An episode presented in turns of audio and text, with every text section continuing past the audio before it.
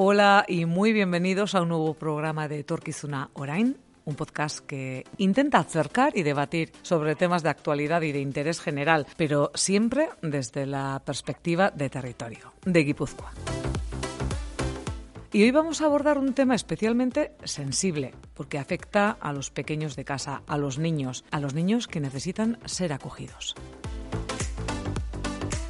En un anterior podcast hablábamos de los niños que por una razón u otra no podían vivir con sus familias y necesitaban, en algunos casos eh, temporalmente y en otros, pues vamos a decir durante mucho tiempo, una familia que les acogiera. En el programa de hoy vamos a acotar un poco más el tema y vamos a hablar de acogimiento familiar especializado. Porque aunque la mayoría de las familias de acogida sean eh, voluntarias, hay casos en los que para dar respuesta a niños y niñas que tienen unas características particulares, pues necesitan una familia especializada.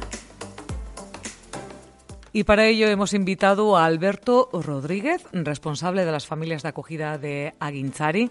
Alberto, Ongi Torri, ¿qué tal? Hola, buenas tardes, muy bien. Bueno, supongo que a tope de trabajo. Pues la verdad que sí. Y aunque nos gustaría incluso tener todavía mucho más trabajo porque necesitamos todavía más familias de acogida especializadas. Sí. los niños nos provocan una ternura especial. Suele ser un tema sensible, iba a decir para muchos, pero yo creo que, que para todos. Y vosotros trabajáis con los niños y con, con sus familias también.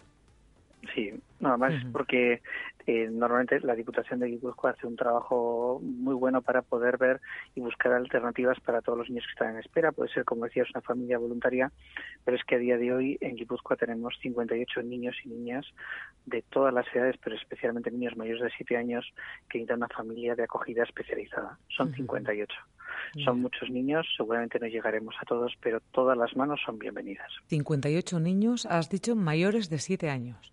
Vosotros no tenéis ninguno menor. Bueno, vosotros. Es la Diputación de Guipúzcoa la que se. Sí. sí, puede, haber alguna situación de algún niño chiquitín, pero la, la media de edad de estos chicos y chicas siempre es de más de 7 años y muchos de ellos llevan esperando igual más de uno o dos años a poder encontrar una familia especializada sabemos que igual no en todos los casos se va a poder eh, alcanzar, pero es cierto que es una alternativa y es una modalidad que es tan necesaria como la otra y que el acogimiento voluntario es muy necesario pero especializado porque hay niños que presentan daños más graves, presentan experiencias traumáticas muy intensas, tienen niños con muchas desestabilizaciones eh, emocionales y psicológicas. Entonces, para todos estos niños necesitamos no solo una familia que les cuide, y una familia donde una de las personas tenga una formación y una experiencia. ¿Es esa, la diferencia entre una familia de acogida voluntaria o una familia de acogida especializada? Pues fundamentalmente son dos las diferencias y una es que se, eh, se orienta normalmente el acogimiento familiar especializado a niños y niñas con características o necesidades especiales, es decir, niños que pueden presentar un daño mayor o pueden ser niños que presentan una minusvalía grave, de gravedad a nivel físico, de salud mental, o niños que pueden presentan problemas de conducta o desadaptación imaginemos en los centros de acogida. Pero la segunda diferencia es que la familia que, que va a acoger a estos niños, una de las dos personas, en el caso que sea una pareja o en el caso de una persona sola, esa persona tiene que contar con una formación y una experiencia profesional que garanticen que puedan llevar a cabo una intervención estructurada. ¿Esto qué es? que trabajar el trauma que tienen estos niños lo podemos trabajar en la vida cotidiana, lo podemos trabajar desde la cocina de casa, lo podemos trabajar el domingo por la tarde, pero necesitamos que la persona que esté haciendo ese trabajo tenga experiencia y formación para que entre su trabajo y el de los profesionales de la Diputación que estaremos detrás continuamente podamos ayudar a reparar daño. El objetivo siempre es reparar daño. Por lo tanto, cualquiera no puede ser familia de acogida. Tiene que cumplir unos requisitos. Eso es. De hecho, hay unos requisitos que están establecidos por la ley en el País Vasco y que establecen unos requisitos de formación, ¿no? De, pueden ser personas con formación universitaria, psicología, en psicología, trabajo social, educación social. Hay bastantes eh, formaciones universitarias que son posibles, pero también personas que tengan una formación de un grado medio o superior que puedan estar relacionadas con la intervención también social, ¿no? Tenemos familias que son han tenido eh, tienen formación en, en dependencia o tienen formación directamente como integradores sociales o del cuidado de niños y niñas que participan con familias acogidas. Ese sería uno de los requisitos. Un segundo requisito va a ser que tengan una experiencia profesional por lo menos de dos años en el que hayan podido trabajar con niños y niñas. Esta experiencia no es un requisito sin más, sino porque, porque se trata de que estas familias puedan hacer un plan de intervención que se trata de cómo programar para que reparemos el trauma y que programar cómo lo vamos a hacer. Hay que ver en qué momentos hablamos, cómo trabajamos, cómo contenemos el sufrimiento. No sé si te puedo poner un ejemplo. Sí, sí, pero tenemos un, un chiquitín que es un chiquitín que muchas veces se desestabilizaba mucho, que estaba como muy enfadado, calcula en torno a unos siete años, ¿no? Y estaba todo el día como enfadado y dices, ¿qué es lo que le pasa a este niño? Y decimos, no, un niño con casi siete, ocho años no puede estar enfadado posiblemente con esta intensidad, sino que es un niño que no sabe entristecerse. Pero para poder haber llegado primero a, que pueda ser capaz de entristecerse, ha habido que trabajar primero la emoción del miedo y luego la tristeza y ese trabajo programado necesitamos que las familias tengan experiencia y entre su experiencia y la formación que le damos los profesionales puede ser. Y el tercer requisito es que luego realice una formación complementaria antes de poner en marcha el acogimiento, que es una formación exclusivamente dirigida a prepararse para cómo hacer frente a las necesidades de ese chico o esa chica.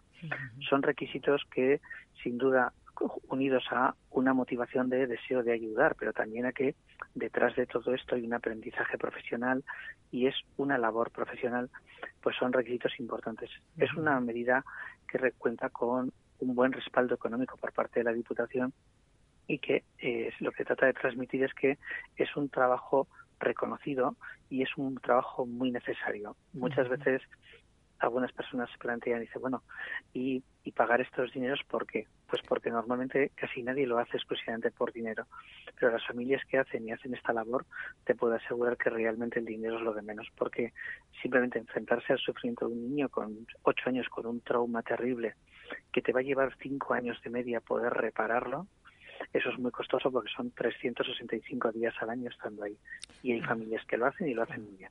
En este tipo de acogimiento, al menos uno de los miembros tiene que tener dedicación exclusiva, ¿no? Al cuidado de la acogida. Es, bueno, si no lo en nuestro caso hablamos, sí, hablamos de dedicación plena, significa que eh, tienen que su, su, su, función principal es el cuidado del niño o de la niña, pero en muchos casos pueden compatibilizar con algunas horas en alguna actividad, pero es cierto que la mayor parte de su actividad, el grueso es estar pendiente porque si un día se pone enfermo, si un día hay unas dificultades, la coordinación con los profesionales, asistir a reuniones todas las semanas de formación y demás, pues requiere una dedicación muy importante.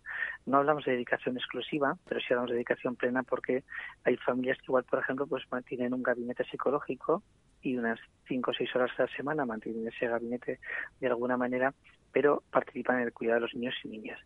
Esta limitación eh, no solo la pone la Diputación, sino que la pone a veces el tipo de contrato que estas familias tienen que tener para llevarlo adelante, porque es un contrato directamente de autónomos que tiene limitaciones. Pero creemos que normalmente hemos intentado siempre que no sea dedicación exclusiva, con un objetivo.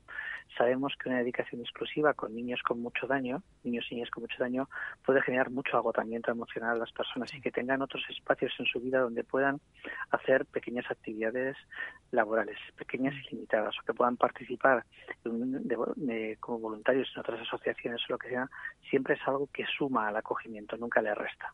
Sí, sí, no estamos hablando de una dedicación de 24 horas al día, 7 días a la semana y 31 días al mes. Eso es. eso, es, y, eso es mucho. Y es, una y es una dedicación laboral que no te permite un descanso. Nosotros, yo por lo menos yo tengo mi descanso diario, semanal, mis vacaciones, pero es cierto que a pesar de eso, eh, fíjate, muchas de las familias incluso cuando llega el momento de poder decir, como en el Reino Unido, que tienen las familias de acogida tienen sus vacaciones y los niños pueden irse a un centro de, eh, acogida o con otra familia, las familias de alguna manera en Guipúzcoa mantienen el cuidado de los niños de manera continuada. Significa que lo que hemos intentado hacer es que el cuidado sea continuo y también cuidar a las familias porque su labor es fundamental y cuidar para que ellas estén atendidas, aprendan, encuentren sentido a lo que hacen que tengan sus momentos de respiro también organizados. Queda claro que, será necesario, por supuesto, que esa persona, eh, vamos, es además de acoger eh, a un niño en tu familia, es dedicación exclusiva, lo lógico es que esté renumerado también. Eso. Eso es. Sí, sí, sí. sí, Y, y, es, y es importante que hemos estado haciendo hace poquito en otra comunidad autónoma compartiendo el modelo de Guipúzcoa. Y cuando les contábamos directamente a los profesionales de centros de acogida e incluso de la propia institución de Administración de Protección, les preguntábamos por este salario, ¿quién estaría dispuesto a acoger en su casa directamente a estos niños y niñas? Directamente menos del 30% de los profesionales dijeron que les animaría. Y estamos hablando de un salario que puede ser importante porque las familias luego, aparte del salario que reciben, ellas tienen que hacer su declaración de IVA, pagar sus cuotas de autónomos y llegado el esfuerzo final con todos los cálculos que supone, al final una familia de acogida lo que le queda a final de mes después de todas estas cosas estamos hablando de unos 2.200, 2.300 euros directamente como si fuera que eso es lo que paga realmente su salario. Uno puede decir, ¿es suficiente o no? La mayor parte de las familias en Guipúzcoa lo que nos dicen es que el salario es suficiente, o si hubiera más mejor, pero es suficiente y que de alguna manera se sienten respaldadas por la institución, porque es algo que se lleva con seriedad y muy bien ordenado. Y estamos hablando de profesionales de profesionales que, que, si no estuvieran en ese en ese programa pues estarían eh, en otros trabajos eso es. eh, renumerados por supuesto. Eso es. Y de hecho el, perfil de las familias que se acercan es muy variado. Nos hemos encontrado con personas que tienen recorrido y que han estado trabajando en centros de acogida o que han trabajado en otros programas de protección a la infancia que se acercan no desde el hecho de querer ayudar de otra manera nos encontramos también con personas que igual en torno a sus 54 55 años se ofrecen como familias especializadas considerando que buscan un, entorno laboral diferente directamente de cara a incluso su proceso de jubilación. Y por lo tanto a veces su ofrecimiento puede ser para 10, 12 años que es un ofrecimiento muy bueno porque cualquier mm. tiempo de un niño con una familia acogida siempre es tiempo ganado. Me acuerdo de hace eh, 10 años o 15 años había un lema de la Diputación de con una campaña que decía que daba lo mismo un día, una semana, un mes, un año, que cada minuto de un niño con una familia acogida siempre es siempre cuenta. Siempre cuenta. Estamos hablando de familias de acogida. ¿Puede ser eh, familias con niños, sin niños, solo? ¿Qué tipo de familia? ¿Pedís algo, alguna especificación o, nada, o todo tipo de familia? Puede ser monoparental, eh, una única persona. Con... Todos los tipos de familias que hay socialmente, todas pueden ser. Eh, lo imprescindible en esto es que todas las familias van a pasar por un proceso de valoración y de formación inicial, porque se trata no solo de valorar un poco su motivación, su fortaleza, fortaleza personal, sino también valorar que cuentan con las habilidades técnicas que necesitamos. Es cierto que es una mezcla entre una valoración de lo que se hace con una familia de acogida voluntaria, que se trata de ver que el acogimiento sea compatible con las necesidades del niño o de la niña, sino también que tenemos que ver esas competencias técnicas.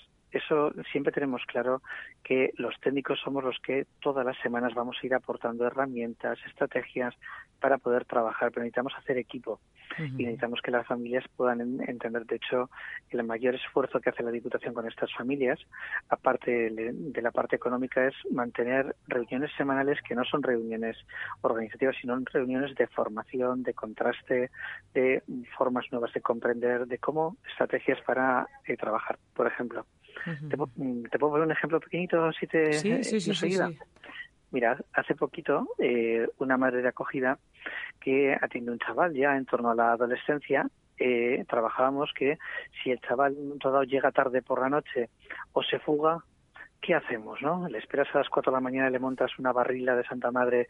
No, no. Ella lo que decía es que cada vez que llegaba por la noche, le esperaba con una notita, al lado puesto una barrita como si fueran unos huesitos, de huesitos, y le decía, te queremos. Y uno dice, coño, ¿qué estás patrocinando que se fugue? Dice, no, lo que estás haciendo es que, que cuando vuelva sabe que sigue habiendo una casa donde se le recoge. Pero esto que acabamos de contar igual no es el método tradicional que hemos aprendido.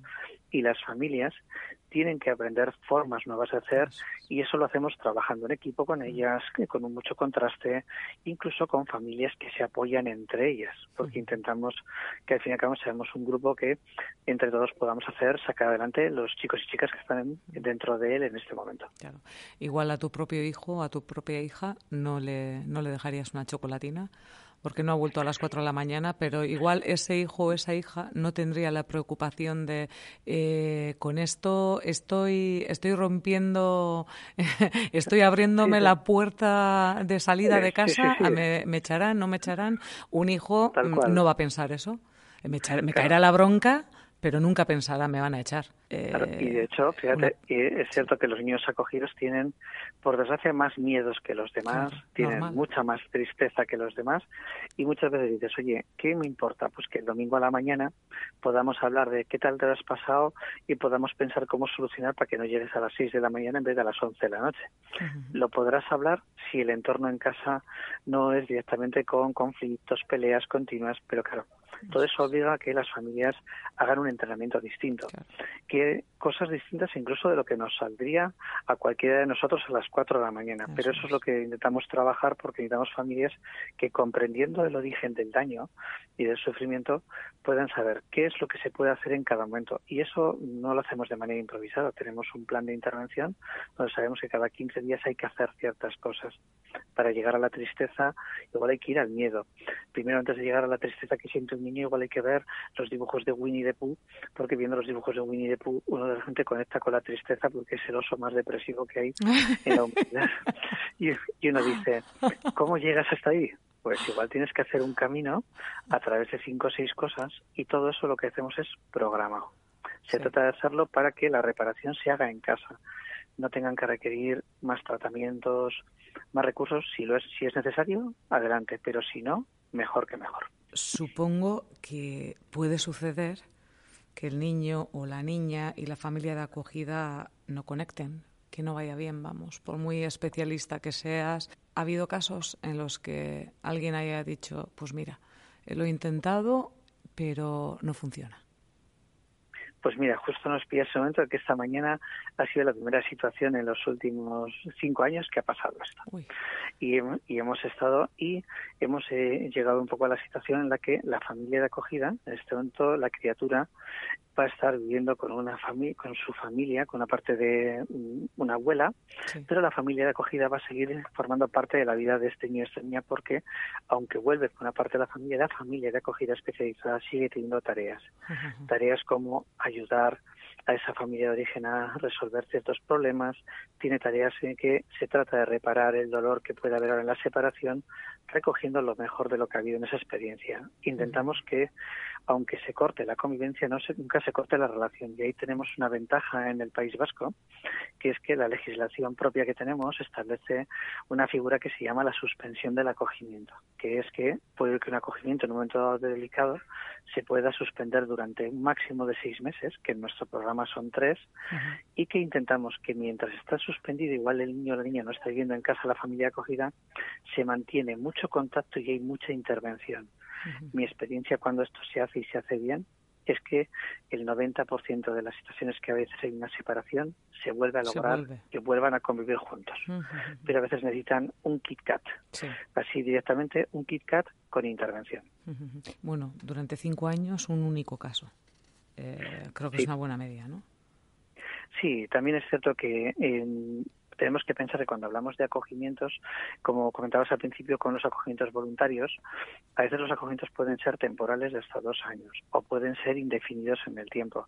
Siempre hay más riesgo de un acogimiento indefinido porque al fin y al cabo, pues muchas veces los chavales igual en su cabeza pueden estar depositando el enfado con la familia acogida, pero lo que está en su cabeza de sus historias y sus traumas tiene que ver con su pasado y con su familia de origen. Y hay algunos que necesitan volver a acercarse a su familia de origen para poder ver cómo arreglan esto. Entonces, intentamos que de alguna manera las cosas vayan lo mejor posible, pero por eso decíamos, si en un momento dado no puede continuar el acogimiento, que no es lo que nos ha pasado, ¿eh? pero yo llevo 25 años de experiencia en esto y cuando estas situaciones se dan, se pueden revertir y mientras se mantiene la relación, eso es lo importante, porque y siempre hay una relación porque no buscamos igual, ni la Diputación busca cuando los chavales tengan 40 años sigan viviendo en casa de la familia de acogida. Lo que se busca realmente es que se hayan creado, tengan alguien más de red familiar, ¿no? Tendrán a su familia de origen, que sus padres y madres son importantes, pero tienen también a su familia de acogida. Y de hecho, en un estudio un poquito cutre que hicimos hace unos años, preguntábamos a chicos y chicas con en torno a 25 años que habían estado en acogimiento familiar, les, les hacíamos la pregunta de con quién habían pasado la última Nochebuena y la última Navidad. La mitad de los chicos y chicas que respondieron habían tenido que pararse el acogimiento por problemas de conducta en casa. Mm. Pues el 95% habían pasado la Navidad y la Nochebuena con su familia de acogida. acogida, mira. 25 años. Y uno dice, eh, ¿deja efecto el acogimiento? Sin duda que deja efecto. A veces siempre tenemos que mirarlo con tiempo porque para los chavales muchas veces simplemente mantener esa relación o que alguien haya querido estar ahí y ayudarte, eso es importante por lo que decías, porque a veces 2.300 euros 24 horas al día, 7 días a la semana y mucho más, dice, ¿puede ser suficiente o no? Por dinero nadie lo hace. No. Socialmente no, se hace. No. ¿Cualquier otro trabajo en el que tengas que invertir tantas horas y tanto esfuerzo? Eh, seguramente nadie lo haría por ese dinero. Eh, decías eh, que la mayoría de los niños, bueno, sigue en contacto con su familia de origen, con sus padres. Sí. siempre que sea posible, supongo. sí, a ver, mientras está en un acogimiento familiar, el objetivo es que mantienen contacto a través de un régimen de visitas con sus padres y madres biológicos. y, y, tienen de alguna manera visitas y, y, demás. Entonces, esas visitas son fundamentales porque eh, muchas veces, ¿dónde se repara el daño? El daño significa reconocer el daño que uno tiene o que quien lo ha generado. Entonces necesitamos que sean los padres biológicos los que reconozcan ese daño y se hacen los espacios de visitas. ¿Qué es importante? Que la familia biológica también esté implicada a lo largo del acogimiento. En Guipúzcoa, por lo menos en el acogimiento especializado, lo que intentamos es que la familia biológica siempre participe, siempre esté implicada. ¿Cómo lo hacemos? Pues desde el primer día lo que intentamos es que eh, podamos de alguna manera que antes de que un niño empiece una relación con una familia de acogida, empiece directamente empiece a conocer primero a la familia biológica.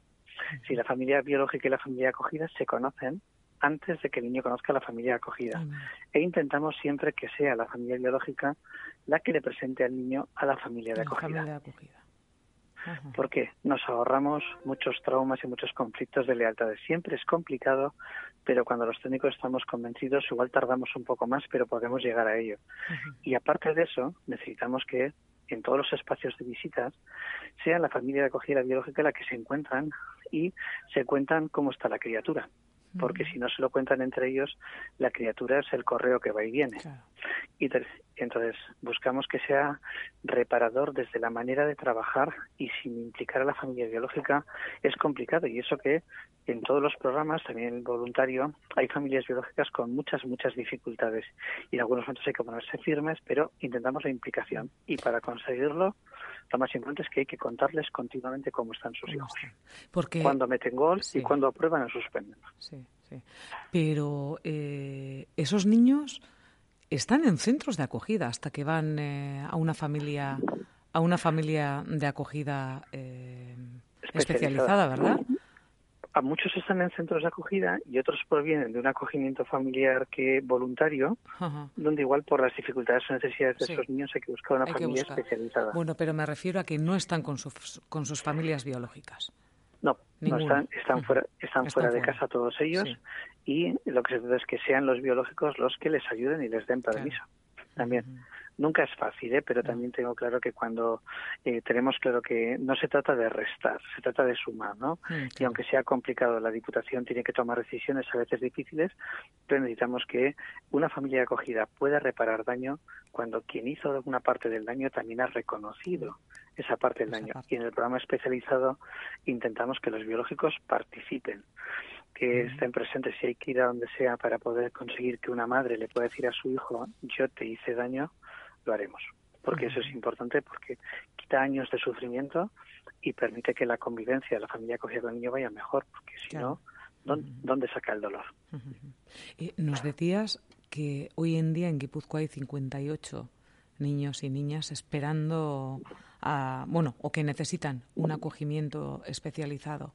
Eh, ¿Son 58 los que están esperando o en general eh, incluís ahí también a los que ya tienen familia 58 eh, niños están en espera. En espera. Eh, este, en este momento estamos en torno a unos 20 niños y niñas. Eh, del programa, después de, porque la Diputación hizo una apuesta muy fuerte por este programa hace 15 años, allá por el año 2007, y es un programa, pues, pionero a nivel estatal en el sentido de que se apostó por eh, tener de alguna manera un reconocimiento económico adecuado y suficiente, que estuviera bien establecidos qué perfiles sí y demás. Entonces, en este momento en torno a unos 20 niños y niñas participan en el programa de acogimiento familiar, habiendo puesto en marcha los últimos años en torno a una media de cinco niños casi cada año, sabiendo que hay niños que empiezan el acogimiento y otros que lo finalizan por mayoría de edad o por, o por lo que sea. y, fundamentalmente el crecimiento ha sido bueno, pero es como decíamos, siempre es necesario porque por desgracia hay muchos niños, 58 son muchos niños y casi todos ellos son niños que están en centros de acogida y que presentan dificultades emocionales importantes. 58 niños de entre 7 y 16, ah. ¿o qué, hasta qué? Sí, más o menos en teoría hasta los 18, pero normalmente hasta los 16 años suele ser la edad en la que se tiene presente esa posibilidad. Sí. Y luego Fíjate, no, no buscamos, eh, perdona, ¿eh? no buscamos seguramente eh, familias eh, que puedan decir, mira, pues que empiece un acogimiento y que viene adelante toda la vida. Buscamos también profesionales que estén trabajando y que se puedan plantear en su vida, por ejemplo, hacer una excedencia laboral que pueda ser una excedencia de en torno a cuatro o cinco años, porque fíjate, para una criatura con 15 años una persona que pueda tener una excedencia laboral de cuatro años y medio y que luego pueda recuperar su trabajo es suficiente para que le acompañe y prepare a un niño o niña de esta situación directamente para su mayoría de edad. Si por lo tanto no buscamos solo personas que hagan este, de ese trabajo su vida, que si las hay también mucho mejor, sino también que personas que están trabajando y con mucha experiencia puedan ayudar un tiempo determinado. Y en ese sentido animamos a todo el mundo, sobre todo porque es importante conocerlo. A veces intentamos que todo el mundo conozca lo que son las tripas del programa, pero tenemos vídeos donde las familias pueden contar que eh, con el daño que presentan muchos niños, por lo menos las familias saben que han ido aprendiendo a conocer, a entender y cómo intervenir. Eh, siempre, los niños siempre ganan, pero las familias muchas veces lo que nos dicen que también ganan porque les permite aprender y crecer profesionalmente. ¿Cuál es el perfil de familias que tenéis, eh, Alberto? ¿Con niños? Pues, es, eh, me ha venido pues tenemos, ¿Son familias con niños o sin niños? Sí, fundamentalmente eh, familias con niños y normalmente con más de un niño una niña en, las familias. Pero tenemos dentro de los niños familias que tienen niños y niñas, eh, tenemos familias que tienen hijos e hijas más mayores, más o menos, que pueden tener 16, 17, 18 años, pero también tenemos familias que se plantearon que en paralelo al acogimiento familiar especializado iban a poder hacer una dedicación de cuidado especial para sus hijos recién nacidos. Y las experiencias todas han sido buenas.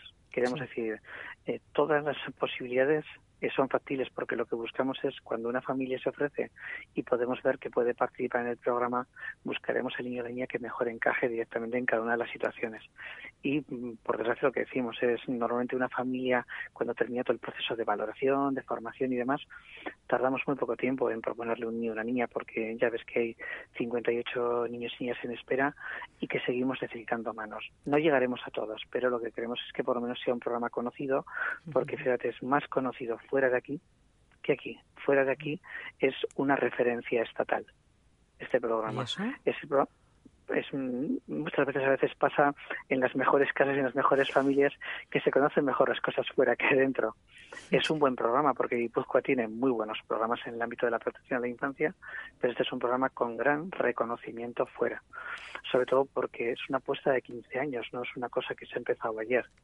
Es una experiencia donde la institución ha sido la gran convencida y la que ha apostado por ello incluso en periodos donde había problemas legales, había algunos temas judicializados cuando no estaban las cosas laborales bien establecidas y sin embargo se ha seguido apostando por él.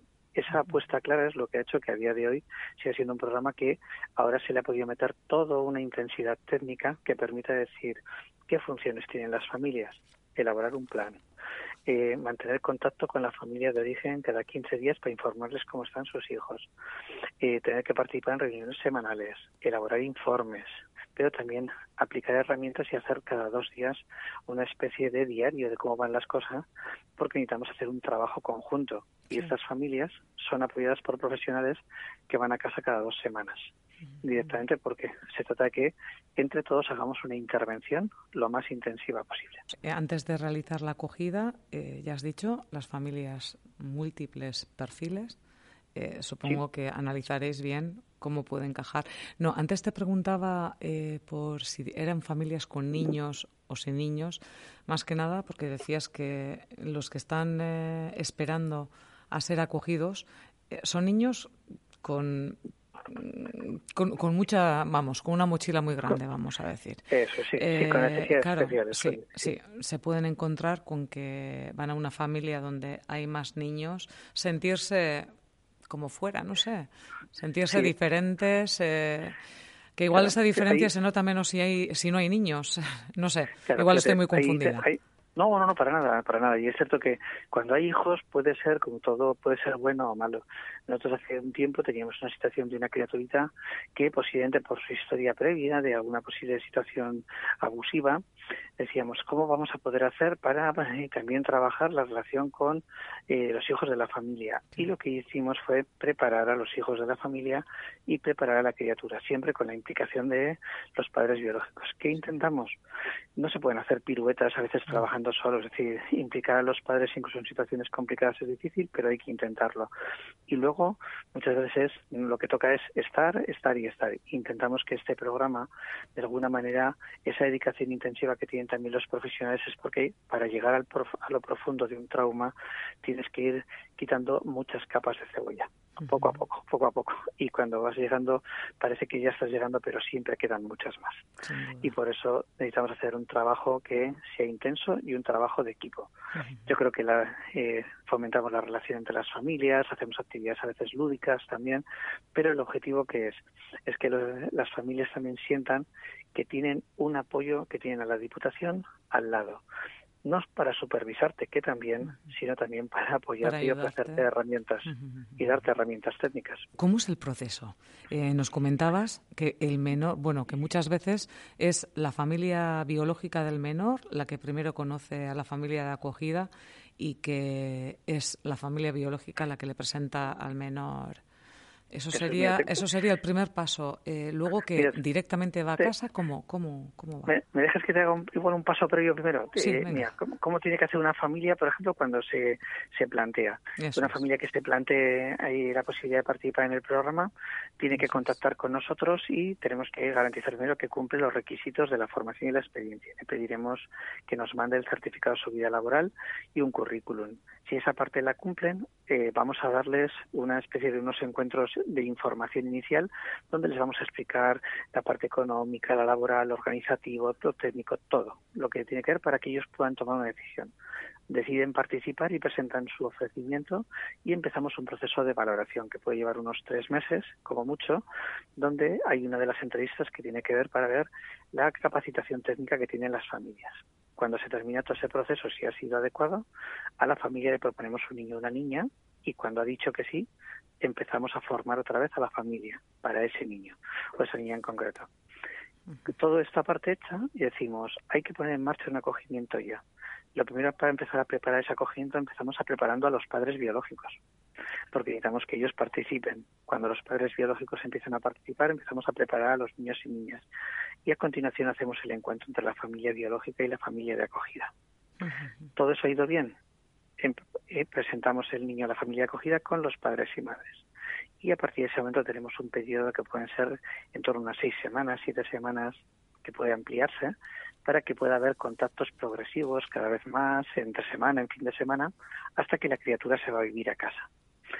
Cuando se va a vivir la criatura a casa, y ahí se pone en marcha todo lo que es la intervención profesional de lo que es el acogimiento especializado. Pero todo lo que hemos hecho hasta ahora intentamos que sea igual de terapéutico que todo lo siguiente. Y claro, ese niño se escolarizará, eh, comenzará una vida eh, normal, entre comillas, igual. Pero bueno, eh, sí, se intentará al menos normalizar lo más posible la vida de ese niño. una, una pregunta, Alberto. ¿Esos niños quieren ir a familias de acogida? ¿Piden ir a familias de acogida o prefieren quedarse en el centro? Eh... Mira, La mayor parte de los niños tienen claro que no quieren unos nuevos padres. Lo que quieren es como si fuera que sus padres puedan cambiar y solucionar los problemas. Pero hay muchos chicos y chicas que igual llevan años en un centro de acogida y que saben que sus padres y madres no van a poder seguramente recuperarse o cambiar y entonces hay niños que plantean la posibilidad de ser ellos acogidos en una familia especializada. Y hay otros niños y niñas que igual a veces pueden tener dudas, pero que cuando esas dudas a veces suelen ser más bien por miedo a que sus padres se puedan enfadar con ellos pensando que les van a dejar de querer. Para que eso no pase, es por lo que queremos que los padres biológicos nos ayuden, porque los padres biológicos le van a decir, cariño, yo quiero que vayas con esa familia y pórtate bien, no, no toques los cojones directamente en la casa y le van a decir, yo te voy a seguir queriendo, aunque también quieras a esa otra mamá de acogida. Eso te puedo asegurar que repara muchas cosas. Es complicado, pero se puede hacer. Y de hecho, lo hacemos, porque muchas veces les solemos contar a los niños, esto es como una broma, ¿eh? que les solemos decir el día que están, que se encuentra la familia acogida, la biológica y el niño por primera vez, le decimos al niño y la niña, mira qué alegría vas a tener, porque antes te echaban la bronca a papá y mamá y ahora a echar la bronca a papá, mamá, tu mamá de acogida y tu papá de acogida. Así que fíjate, cuatro en vez de dos. Te mira la criatura como diciendo, la madre... Ay, Dios mío, ¿y ahora qué? Pero, pero sin embargo, es un mensaje que queremos que el niño sepa, tú no tienes que estar decidiendo por unos o por otros. Los mayores intentamos gestionarlo. Mm. Por eso es, un es un programa diferente. No todo se puede hacer igual en todos los acogimientos familiares, pero en este programa se puede, se debe y es lo que intentamos en el día a día. Y es especializado porque implica todas estas cuestiones que ayuden de alguna manera a que los chicos y chicas que tienen mucho daño, que todos lo tienen, ¿eh? pero algunos mm. tienen un poco más, puedan beneficiarse de que toda la planificación entre la intervención ayude. Por eso que decir, es un programa por el que merece la pena estar orgulloso. Eh, creo que y que te puedo asegurar que cuando uno sale fuera, normalmente eh, lo valoran y lo valoran mucho y que incluso aunque este programa se ha basado o en su momento miró a otros países, muchos países pueden mirar directamente lo que hacemos porque el volumen de intervención para apoyar a las familias ahí cerca es muy alto. Ya no es una intervención solo a ver si el niño duerme, caga o demás, mm. sino que es una intervención donde formas parte todos del tratamiento. ¿Hablamos de Guipúzcoa o hablamos de Euskadi? Hablamos de Guipúzcoa. Hablamos de Guipúzcoa. ¿En el resto de territorios, en Vizcaya, no tienen...? Eh, en, el, en el resto de territorios yo creo que las diputaciones se están poniendo en marcha. Recientemente han sacado eh, órdenes forales donde establecen las cuantías y las ayudas para las familias que puedan ser especializadas. Eh, el modelo no, no se parece y yo creo que todavía le falta tiempo para poder evaluar cómo lo van a poner en marcha. Sí que la aspiración, por lo menos, es que se diferenciemos dos conceptos de acogimiento especializado, porque en otras comunidades autónomas se hace de otra manera, ¿no? Y podemos decir, eh, acogimiento especializado puede ser en un acogimiento especializado que pueda requerir una dedicación especial, pues por ejemplo el cuidado de grupos de hermanos o el de, de un niño o una niña que igual tenga un problema físico, o tenemos eh, acogimientos especializados de especial preparación, aquellos que requieren que la familia tenga una preparación especial. Los de Guipúzcoa claramente son acogimientos de especial preparación. Se trata de que las familias tengan una preparación por lo que vamos a, eh, lo que vamos a hacer frente. En otros sitios están poco a poco buscando el modelo. Esperemos que con el tiempo tengamos modelos homogéneos, porque el éxito de estos programas siempre depende en que lo que hagamos en una provincia sea similar, por si no parecemos reinos de taifas. Pero creemos que el modelo de Guipúzcoa es un modelo que parece que supone más gasto inicialmente, pero muchas veces para muchos muchos de estos niños y niñas, si no estuvieran en una familia especializada y estuvieran en un centro de acogida especializado, su coste sería todavía mucho más alto. Eso, e, eso, te iba a decir, que el coste sigue sigue estando ahí y muchas veces pues más alto. Antes decías eh, que la acogida especializada también eh, tiene tipologías diferentes. Mencionabas eh, una acogida de urgencia. ¿Qué, qué tipos son? Sí, fundamentalmente habla de la duración de un acogimiento. Ah. ¿Cuánto puede durar? Puede durar un acogimiento de urgencia puede ser hasta seis meses. En Guipúzcoa, las acogidas de urgencia que son para niños menores de tres, tres o seis años, eh, normalmente son atendidas por familias voluntarias. Es un magnífico programa, funciona muy bien y de hecho, cuantas más familias necesiten, mejor. En el programa especializado, como mucho se podrían atender los niños y niñas que son muy chiquitines, que igual presentan daños muy graves ya casi desde el nacimiento.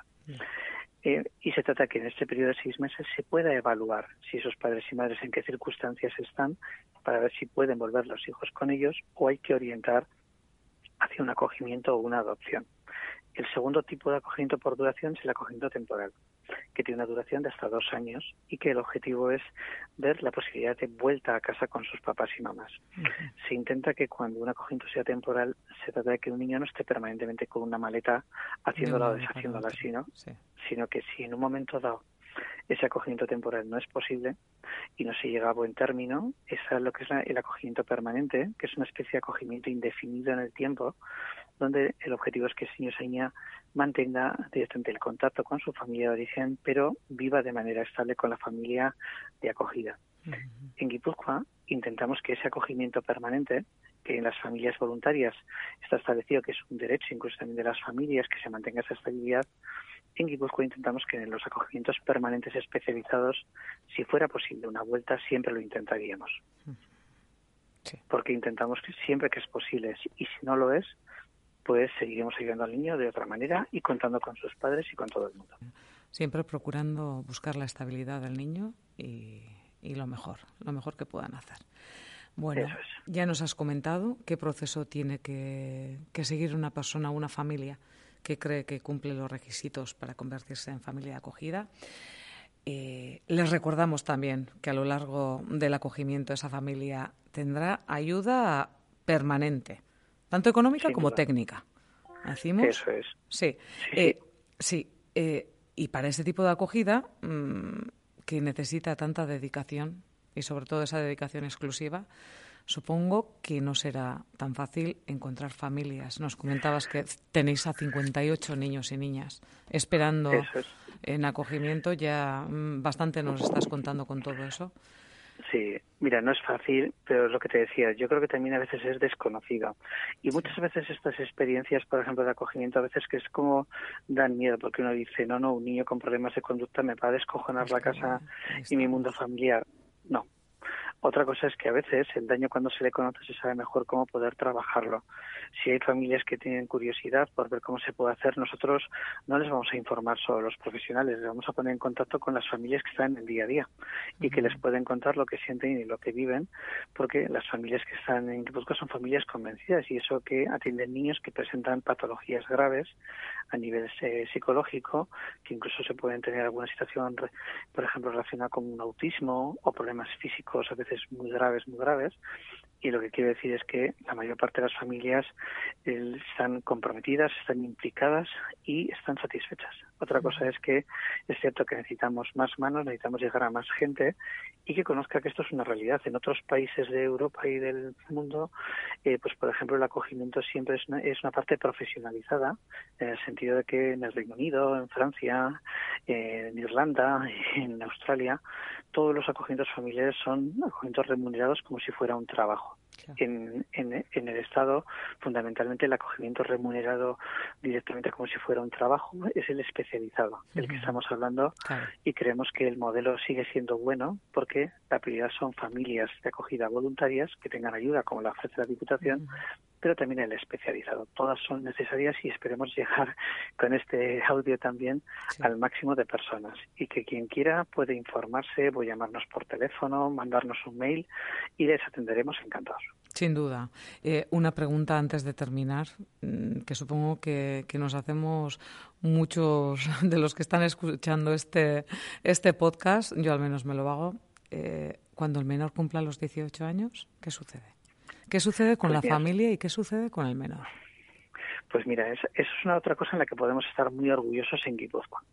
Eh, y lo digo de verdad, aunque voy a, voy a confesar que yo soy de origen de Bilbao, pero te llevo viviendo casi 23 años en Guipúzcoa. Esto que lo vamos a dejar ahí casi como si fuera, corremos un tupido velo. Bueno, si uno de Bilbao ya está echando tantas flores a Guipúzcoa, algo estaremos haciendo bien aquí. Sin duda, no, te voy a decir, fíjate, una de las apuestas claras que la Diputación de Guipúzcoa hizo, tanto para el acogimiento voluntario como para el especializado, por ejemplo, es que los 18 años no supone el fin de nada. Una familia especializada, cuando la criatura llega a los 18 años, se puede prorrogar la intervención con las mismas condiciones económicas, con los mismos apoyos técnicos, hasta los 19 años y medio. ¿Qué intentamos durante ese año y medio, entre los 18 y los 19 y medio? Intentamos saber que habrá familias que se ofrezcan para continuar la convivencia y la relación con esos niños y las que no. Hacemos un trabajo para ensayar y preparar una emancipación con el apoyo de la familia. Que no sea a través de recursos eh, profesionales que también pueden ser, ¿no? Pero lo que intentamos es que se pueda hacer. Y la apuesta de los 18 a los 19 años y medio, posiblemente siempre será insuficiente porque se tienen que emancipar antes de lo que va a hacer mi hijo biológico, que lo hará igual a los 26, 27, pero es algo que no existe en el resto del Estado. Y es una apuesta que podremos mejorarla con el tiempo, pero de entrada ya es muy buena y ha dado garantías para que para que ningún niño o niña tenga que estar justo a los 17 años y medio decidiendo qué hago, qué no hago, me voy con mis padres, me quedo aquí, que genera mucha inestabilidad, sino que puedan saber que todavía hay tiempo para poder pensar y planificarse y que a los 18 no puedes tener la vida resuelta porque no la tiene nadie. No, si a los 18 años nuestros hijos biológicos están rompiéndose la cabeza porque no saben qué carrera elegir o qué hacer con sus vidas. Si a eso le tienes que sumar el ¿y dónde voy a vivir? ¿Me voy a quedar sola? Eh, eh, ¿Qué? eso, 19 años y medio, sigue pareciéndome muy joven, muy joven, muy joven para, para quedarte en esa situación es poquito. Y luego es cierto que la Diputación puede seguir apoyando porque tiene otros programas para ayudar económicamente a los niños y que puedan seguir en contacto con las familias. Una familia especializada va a poder atender laboralmente hasta los 19 años y medio. Estamos trabajando ahora para tener en cuenta que igual necesitamos algunas excepciones para esto, pero sigue siendo un programa al que le seguimos dando una vuelta, lo seguimos mejorando y lo seguimos estructurando al máximo posible porque la realidad a veces nos gana y significa que tengamos que buscar nuevas formas de responder. Pero de verdad es un programa del que estamos contentos y orgullosos y que lo único que nos preocupa es que a veces no podemos llegar a todos esos niños que están en espera y que animamos a que todas las familias y profesionales del ámbito de lo social, de lo psicológico que nos escuchen y del ámbito de la educación que crean que es un programa bueno, que, que si piensan que puede ser una opción, en su caso que contacten, no les, les vamos a dar toda la información real y no se trata de que nadie decida por decir les vamos a ayudar con ello, porque sabemos que cuando las personas se acercan y se acercan a veces con, convencidas de ello, buscaremos la mejor alternativa y la mejor situación de niña que puedan atender. Tanto si son personas que pues, es una apuesta a largo plazo, como personas que están trabajando y que dicen yo pongo cuatro o cinco años de mi vida para poder ayudar a una criatura. Pues bienvenido sea. Eso también nos va a ayudar mucho.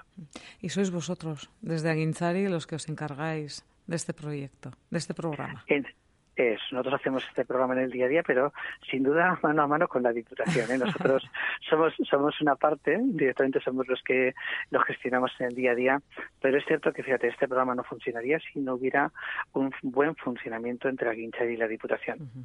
y yo, porque es cierto que cuando trabajamos en protección a la infancia, los conflictos, las dificultades y el sufrimiento que hay a la base es muy alto y a veces no podemos pedir peras al olmo, pedimos peritas, ¿no? Pues en este caso, aunque podemos peritas, Sabemos que el trabajo es bueno, técnicamente es el programa de la Diputación, la Diputación lo ha creado y nosotros lo que estamos haciendo es desarrollarlo técnicamente al máximo posible, que es la parte en la que estamos todos muy, muy contentos con ello. Alberto, por cierto, preséntanos vuestra cooperativa, porque Aguinchari es una cooperativa, ah. ¿verdad? sí, no, no, no hemos presentado a Aguinchari. bueno, no te preocupes, te presento brevemente. Aguinchari es una cooperativa de iniciativa social que tiene en torno a unos 30 años, que, bueno, 35 yo creo que ya casi, de origen fundamentalmente que trabajaba en el ámbito de Vizcaya, pero que hace ya años eh, expandió el, su modelo cooperativo directamente a Guipúzcoa y a otros eh, territorios históricos y, se han generado siempre a través de modelos de cooperativas. ¿Qué buscamos? Que la cooperativización del trabajo permita garantizar puestos de trabajo, la estabilidad y demás. En Guipúzcoa se han creado en paralelo dos cooperativas que son guipuzcoanas y que están vinculadas a Guinchari, que se llaman Irube, Sabaldus, y forman parte las tres, junto con otro conglomerado así de empresas que no te voy a decir porque te volveríamos, nos volveríamos locos todos del, del grupo Bogan. Pero es cierto que eh, nuestro modelo siempre ha partido de una idea que es que intentamos que es cooperativizar el trabajo. Significa que es que muchas veces los esfuerzos de unos ayudan a construir otros programas y nuestros márgenes de nuestras empresas, todo lo que sacamos de margen a final de año, se destina para seguir creando nuevas experiencias. De hecho, este programa, lo que estamos haciendo ahora, forma parte de los resultados de una investigación de hace casi 12 años, donde sabíamos que este programa teníamos que solamente desarrollarlo técnicamente y viajamos por Irlanda y por otros sitios para conocer experiencias y ver qué se podía hacer con todo ello. Y eso lo hicimos con los márgenes de nuestra cooperativa. Bueno, solemos intentar diluirlo porque queremos que la gente que nos escuche escuche hablar de la Diputación, porque lo que le da seguridad es que está la Diputación detrás, pero nosotros estamos ahí de la mano de la Diputación ayudando en todo lo que es necesario. Pues muy bien, conocido queda Guinchari. Antes de finalizar, de todas formas, vamos a recordar a las personas que puedan estar interesadas en este tipo de acogida que pueden buscar información escribiendo un correo o un mail a pafe.aguinchari.com, si no estoy equivocada. Eso, es PAFE, que es Programa de Acogimiento Familiar Especializado, las eh, iniciales pafe.vinchari.com o si alguien quiere llamarnos por teléfono, os dejamos el teléfono también 943 54 44 97 y ahí os facilitaremos información, incluso el acceso a una especie de canal de YouTube chiquitín, cutre, salchichero que tenemos hecho, donde están colgados las experiencias de muchas de las familias del programa, que es lo que esperemos que más pueda ayudar. Que se pueda, que se pueda empapar un poquitín, que pueda ver, que pueda oír, qué es lo que pueda hacer qué es lo que hace el resto y, pensar, mira, pues yo también puedo aportar mi, granito de arena o, me supera o, al menos hacerse una idea de qué es un programa especializado de acogida. Bueno, los vamos a repetir, tanto el correo como el teléfono, que es pafe.aguinzari.com o si no el teléfono 943 544497. Pues Alberto Rodríguez, muchísimas gracias por aceptar nuestra invitación y dedicarnos tu tiempo. Espero que esos 58 niños y niñas que están esperando a que una familia las acoja en su hogar, pues no tengan que esperar durante mucho más. Y a las personas y familias que cumplen los requisitos, pues les vamos a animar a que den ese paso tan importante para los y las menores y también, ¿por qué no?, para las propias familias acogedoras que vuestro programa tenga muchísimo éxito. Un abrazo, Alberto. Muchas gracias a ti, Orincha. Un abrazo fuerte.